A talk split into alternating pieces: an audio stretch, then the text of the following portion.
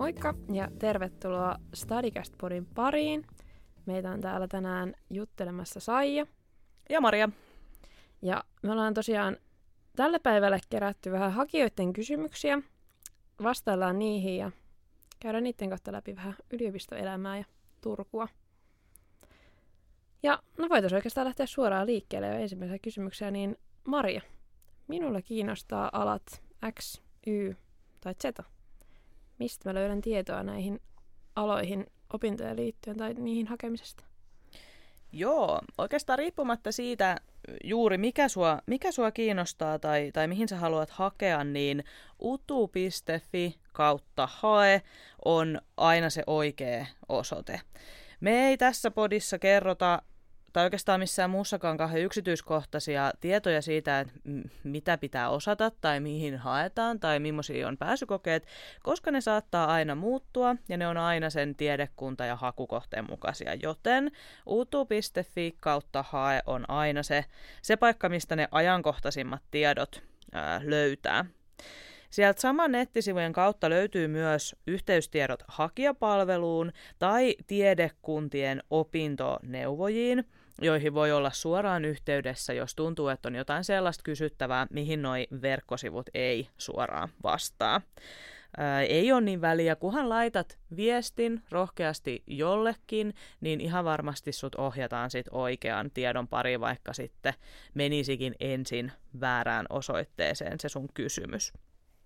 Jos kiinnostaa yksityiskohdat vaikka jostain pääaineesta tai ihan jostain kursseista tai haluat vaikka tutustua, että miltä näyttää jonkun pääaineen opiskelu, niin opas.peppi.fi on opintoopas tarjolla ja sieltä löytää tarkemmin kurssit ja sivuaineet ja muut kuvailut siitä, että mitä me, mitä me täällä sitten joka päivä oikein opiskellaan.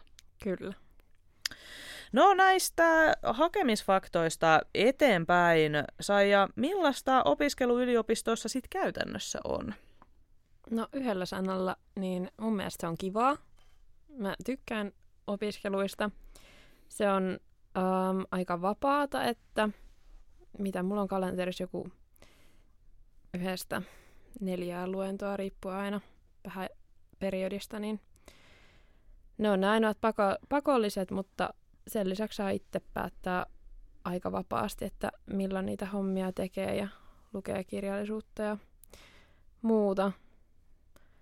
Um, kans asia, mistä mä oon tykännyt, on se, että me tehdään aika paljon exam-tenttejä, eli exam on semmoinen niin kuin järjestelmä, että on tietokoneluokka tuolla yliopiston tiloissa ja kirjaudut sinne sisään, teet siellä sitten sun tentin, niin kun näitä voi tehdä ympäri Suomea, niin itse kun oon tullut tuolta tuhannen kilometrin päästä tänne Turkuun asumaan, niin saan taas sitten vapautta, että pystyy tehdä niitä tenttejäkin ympäri Suomea ja uh, verkkoluennot, kirjatentit.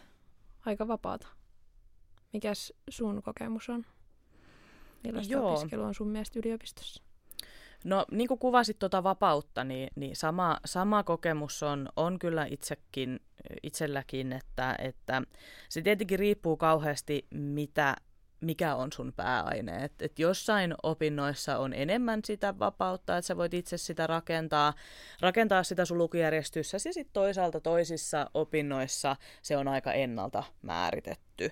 Ja itse kun mä opiskelen tuolla hoitotieteellä, niin meillä se on, on kyllä ennalta määritetty, mutta sitten toisaalta etäluentoja, tenttejä, lukemista. Se on, se on vähän erilaista kuin mikään aikaisempi opiskelu sen suhteen, että et itse toki on vastuussa, mutta toisaalta on myös vapaus siitä, että miten, miten sit itselle sopii opiskella ja, ja ei ole niin, ei ole niin kellon ajalta väliä tai, tai muuta, kun on paljon sit semmoista itsenäistä hääräämistä, että et, et kyllä mä oon myös kokenut sen vapauden kyllä hienoimmiksi asioiksi nimenomaan yliopisto-opiskeluissa.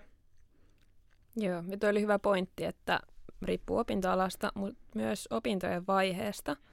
Että esimerkiksi mulla, kun mä opiskelen psykologiaa, niin ää, nyt on vielä aika vapaasti saanut itse valita, mutta mä oon ymmärtänyt, että maisteriopinnoissa meillä tulee sitten enemmän äm, klinikkaopetusta, joka sitten on, sitä on vähän enemmän aikatauluihin ja paikan päälle.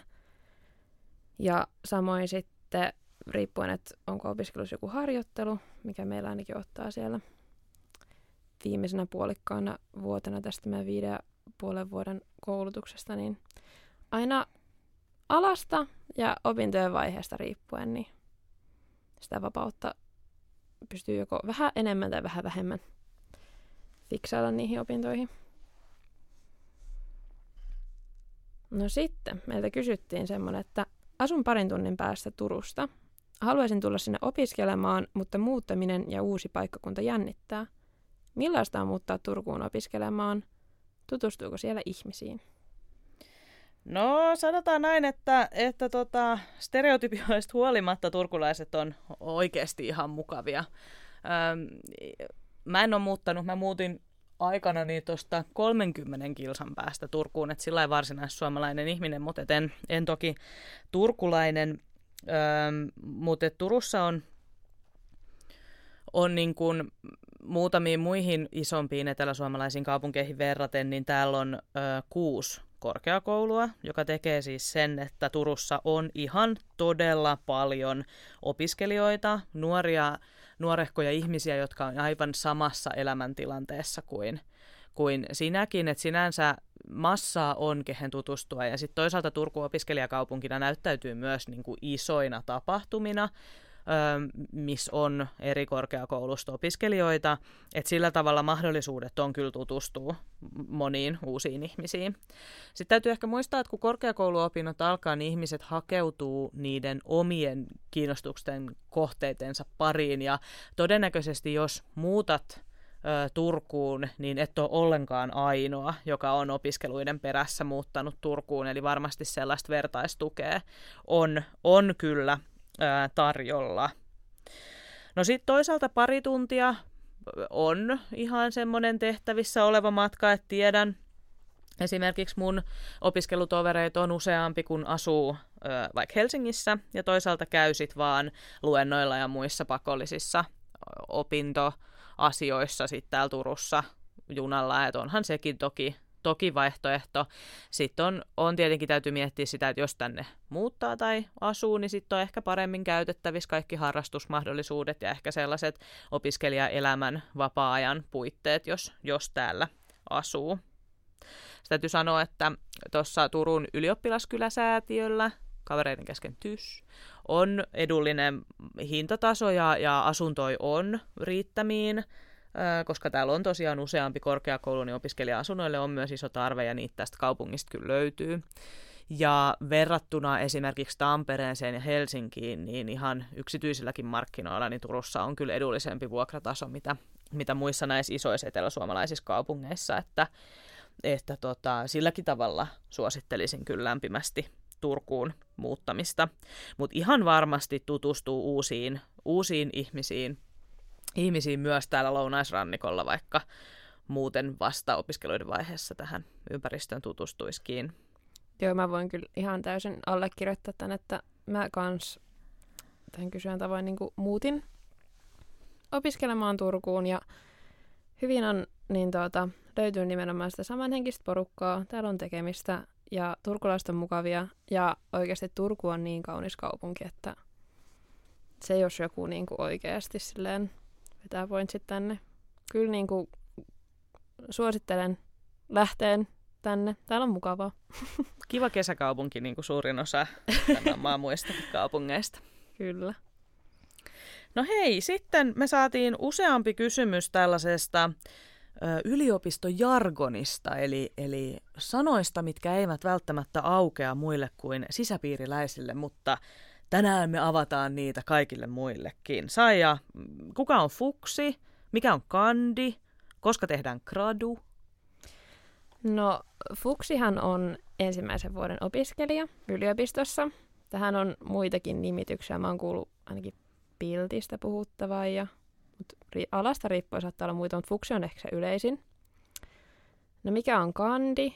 Se on tämä suuri, no ei nyt ole niin suuri, mutta se on kolmannen vuoden kohdalla yleensä tehdään kandidaatin tutkielma, ja sitten kun sen ja muutaman muun pakollisen jutun osa on valmiiksi, niin sitten onkin valmis kandidaatti siitä omasta alalta. Tuohon kysymykseen, että koska tehdään gradu, niin se onkin sitten se yleensä viimeinen asia, mitä ihmiset tekee yliopistoon, että tuota, yleensä se on siinä viidennen opiskeluvuoden kohdalla, eli maisterin tutkielmaan tehdään pro-gradu, joka tämä gradu siis on. Ja näitä plus muutamia muita yliopistojargonia me avataan tuolla blogipostauksessa, niin kannattaa käydä kurkkaamassa tuolta yliopiston sivuilta meidän blogia, niin sieltä aukeaa enemmän. Joo, opiskelijaelämää on blogin nimi ja, ja se löytyy hei myös sieltä heti alkuun mainitun verkkosivun kautta, eli utu.fi kautta hae. Sieltä kun käydä. pikkusen scrollaa, niin se tulee sieltä vastaan. Joo. Mutta sitten kans, no vähän jargoniin liittyen, mutta kuinka monta noppaa tehdä kerralla? Joo, no nopista kun puhutaan, niin ei puhutakaan mistään jatsin pelaamisesta sen enempää, vaan puhutaan opintopisteistä eli nopista. Ja, ja tämä on myös siellä blogipostauksessa avattu, mutta kun nyt kuuntelet podcastia etkä lue blogia, niin, niin avataan tässä myös se. Eli opintopiste tarkoittaa keskimäärin 27 tuntia opiskelijan työtä. Ja, ja käytännössä opis- tai opintopisteet ö, on jaettu myös yliopisto-opiskeluissa tämmöisien opintokokonaisuuksien pariin. Ö, tuttu, tuttu termi vähän eri termeillä käytössä esimerkiksi toisen asteen tutkinnoissa, mutta sitten muissakin korkeakoulussa puhutaan nopista eli opintopisteistä. Ja, ja se on tosiaan semmoinen mittari, millä mitataan vaikka opintojen laajuutta tai joidenkin tiettyjen opintojaksojen laajuutta ja jossain määrin ehkä myös hankaluutta tai, tai vaativuutta on varmaan oikeampi sana.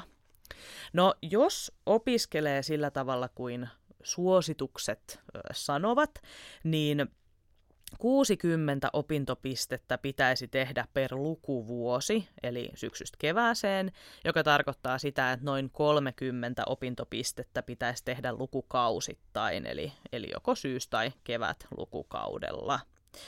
Ja, ja tota, tässä, tässä niin kuin opintojen ohjeelliset pituudet on esimerkiksi laskettu sen perusteella, että jokainen suorittaisi sen 60 opintopistettä per lukuvuosi.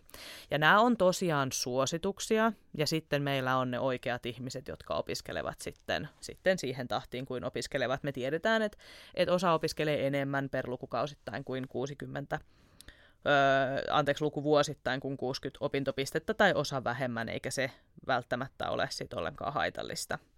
Täytyy muistaa, että jos nostaa opintotukea, niin Kela vaatii ö, viiden opintopisteen suorittamista per opintotuki kuukausi. Eli myös nämä opintopisteet vaikuttaa siihen opintotuen nostamiseen.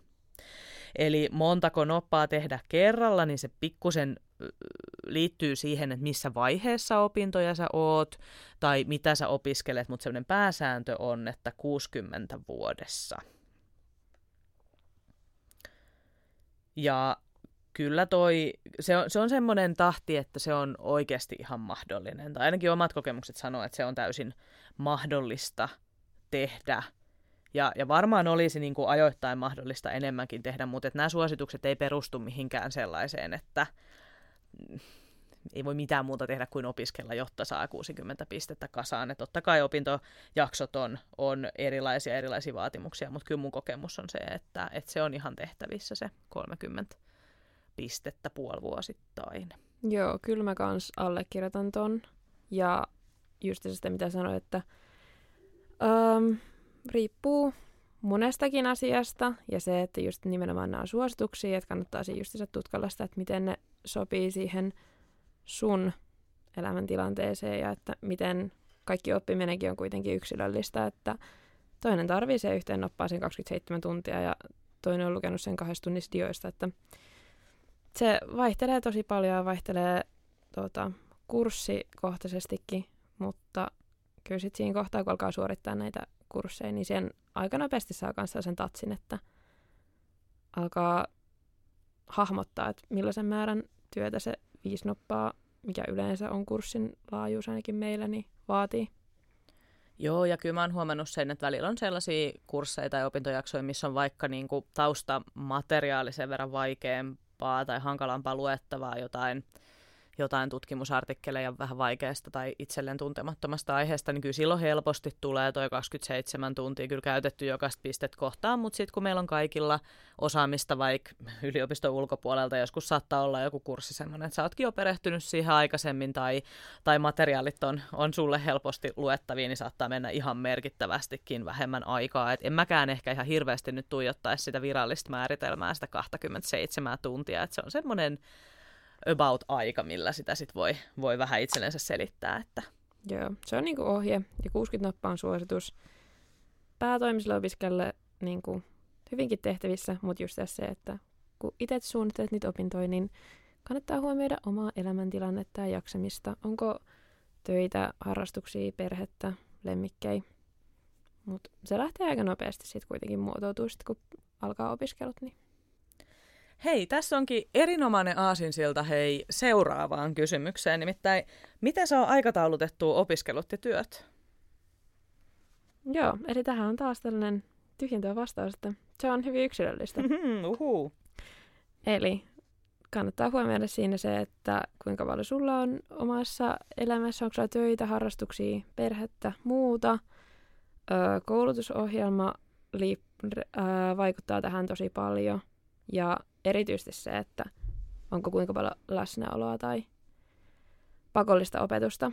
Nämäkin taas vaihtelee paljon opetussuunnasta riippuen. Onko sulla paljon pakollisia opetuksia? Uh, no mulla ei ole enää, koska mä, mä tosiaan teen sitä gradua, mikä opittiin tuossa pari kysymystä sitten, joten, joten nyt on aika vapaata vapaata. Mm, mä oon tällä hetkellä kyllä mun ansiotöistä opintovapaalla, että mulla ei ole mitään syitä olla tekemättä kyllä sitä gradua, mutta, mutta mä oon opiskellut myös äh, niin kuin tehden täysipainoisesti töitä samaan aikaan, että et ihan sitä mä en kyllä lähtisi varauksetta suosittelemaan kenellekään, että tekee, tekee niin kuin täysillä työtunneilla töitä ja sitten opiskelee täyspainoisesti päälle. Että kyllä siinä on, siinä on kaksi asiaa, mitkä on suunniteltu sen ihmisen tekevän niin kuin yksistään. Että kyllä täytyy sanoa, että silloin kun mä tein tein täysillä töitä ja opiskelin, niin kyllä siinä opiskelut sitten kärsi, että ihan niin paljon en saanut, en saanut sitä 30 pistettä puolessa vuodessa kyllä tehtyä. Mutta hirveästi se riippuu toki myös siitä, että, että millaista se työ sitten on. Että jos se on vaikka jotenkin tosi vaativaa tai,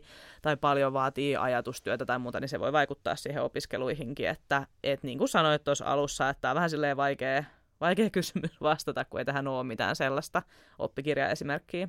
Jep, mutta uskoisin, että tämäkin on sellainen asia, mikä lähtee sitten vaan sitä mukaan, kun pääsee opintoihin kiinni, niin muotoutuu.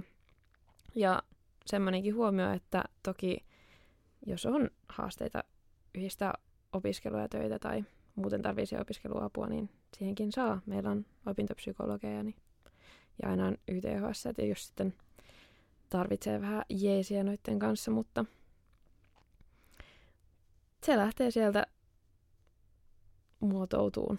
Joo, kyllä tämä on sellainen asia, mikä pitää vaan sit opetella. Mm. Todennäköisesti menee reisille ensimmäistä kertaa, kun opettelee, että tekee liikaa töitä tai, tai liian vähän, mutta, mutta et ei, ei siinä ehkä semmoista oikotietä onneen ole. Ei, ja sitten just se tosi paljon vaikuttaa se, että mitä töitä tekee. Meillä mm. esimerkiksi aika moni mun tutuista tekee hommia tutkimusassistenttina. Että sekin on, että yliopistollekin voi tällä opiskeluaikana päästä töihinkin, niin niistä on tällä sivusta seurata nähnyt, että olisi aika silleen, toki projektista riippuen, mutta että aika hyvin on kyllä saanut fiksailtua sille, että on mennyt opinnot edelle ja saanut sitä työtä sitten siihen sivuun. Ja mitä nyt kenellekin työnantajalla on antaa eri vaihtoehtoja, etätyötä ja muuta. Niin. Mm. Mutta Meiltä kysyttiin myös sellaista kysymystä, että miten esteettömyys ja saavutettavuus on huomioitu yliopistolla? Joo, se on, se on hyvä, hyvä tota, kysymys. Öm, tässä kysymyksessä on nyt on eritelty esteettömyys ja saavutettavuus, ja niin me eritellään se tässä vastauksessakin nyt niin, että esteettömyydellä tarkoitetaan fyysistä esteettömyyttä. Ja, ja kaikkeen tämä on otettu huomioon kyllä yliopisto-opiskelussa niin, että, että jos on sellainen olo, että, että tai ei sellainen olo, vaan että tarvitsee jotain erityisratkaisuja, niin sitten kannattaa ehdottomasti olla yliopistoon yhteydessä.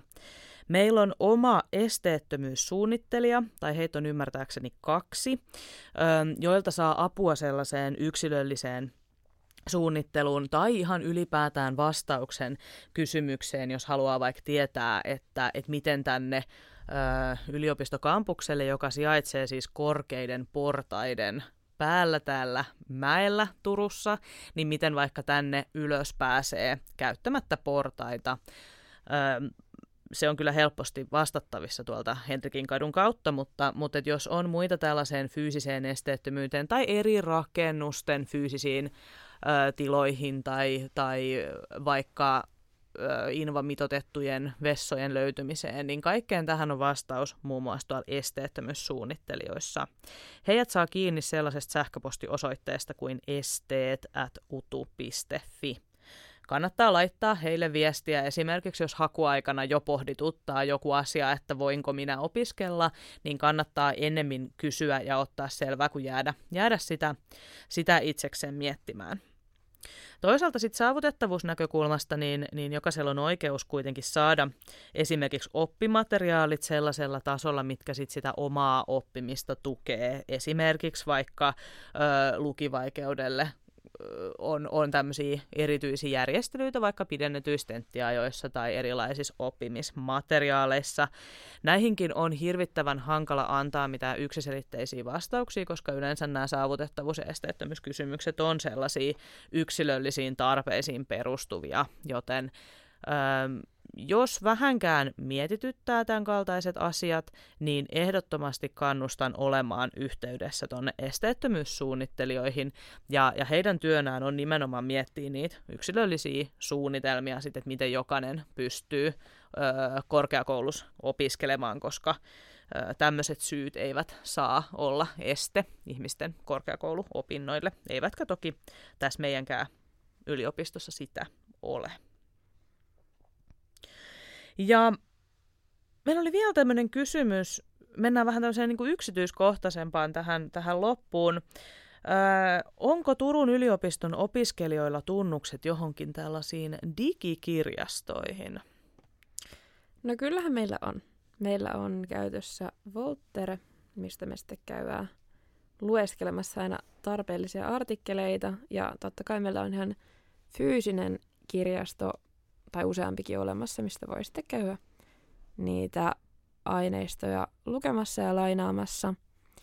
Ja semmoinen vielä, että tähdennyksenä, että näähän ei rajoitu vaan siihen omaan alaan, vaan esimerkiksi, vaikka mä oon psykologian opiskelija, niin sinne mä oon kävellyt kauppikselle ja hakenut sieltä kirjan mun sivuaineopintoihin ja, ja ilmeisesti sulla oli ainakin tosi monitieteinen ala tai mihin tarvii aineistoja, niin Joo, tämä Volter, eli tämmöinen niin kirjastojen verkkopalvelu, niin sitä kautta on, on tämmöisiä lukuoikeuksia esimerkiksi tieteellisiin ö, julkaisuihin alasta riippumatta, ja, ja tosiaan hoitotieteet on aika sellainen niin kuin ihmistieteet yleensä, että, että kun ihmisiä, ihmisiä ja ihmisten toimintaa pohdiskellaan, niin, niin yleensä kannattaa katsoa myös jonkun toisen tieteenalan näkökulmia ihmiseen, niin se on ollut tosi helppoa, kun omalla kotisohvalla voi käyttää sitä Voltteria ja pääsee tosiaan lukemaan niin kuin tieteellistä ammattikirjallisuutta kyllä sit muistakin, muistakin tieteen aloista kuin vain itselleen. Että kyllä yliopisto-opiskelijana on kyllä ihan uskomattomat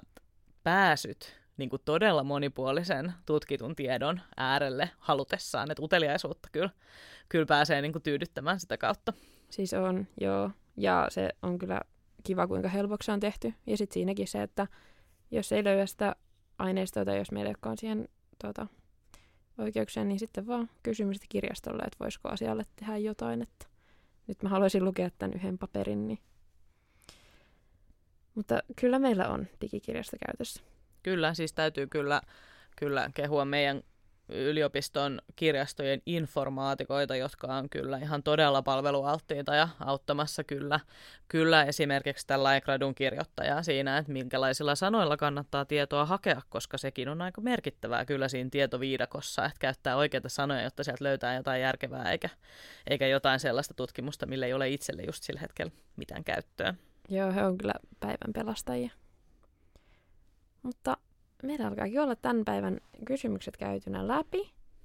Ja no me ei tietenkään voitu ihan kaikkia käydä läpi, mitä tässä hakuaikana ja muutenkin hakijoilla voi olla mielessä, mutta jos tulee mieleen jotain kysymyksiä, niin me opiskelijalähettiläät ollaan kevään ajan päivittelemässä Instagramia tuolla at uniturku-tilillä. Ja sinne voi aina heittää meille kysymyksiä DM, vaikka ei olisikaan kysymysboksia auki, niin me parhaamme mukaan vastataan niihin, ohjataan kysymyksiä eteenpäin ja sekin, että jos ei ole sen Instagram-vuorossa oleva lähettilään vuoro, niin kyllä me keskenämme sitten laitetaan sitä viestiä eteenpäin, niin vastauksen saa ja ylipäänsä ihan sama mikä asia tulee niin kuin hakuihin tai yliopistoon liittyen, niin yliopistonkin puolesta mielellään vastataan, että, että älä jää yksin, vaan kysy kysymys meiltä, me mielellään vastataan. Se on just näin. Hei, tosi kiva, että olit mukana myös tämän jakson parissa. Stadikästi julkaistaan useampi jakso tässä kevään mittaan, joten jos nyt vasta löysit podin pariin, niin käypä kurkkaamassa vanhoja tuotantokausia tai jää odottelemaan kevään mittaan julkaistavia uusia jaksoja. Kiitos Sai. Kiitos.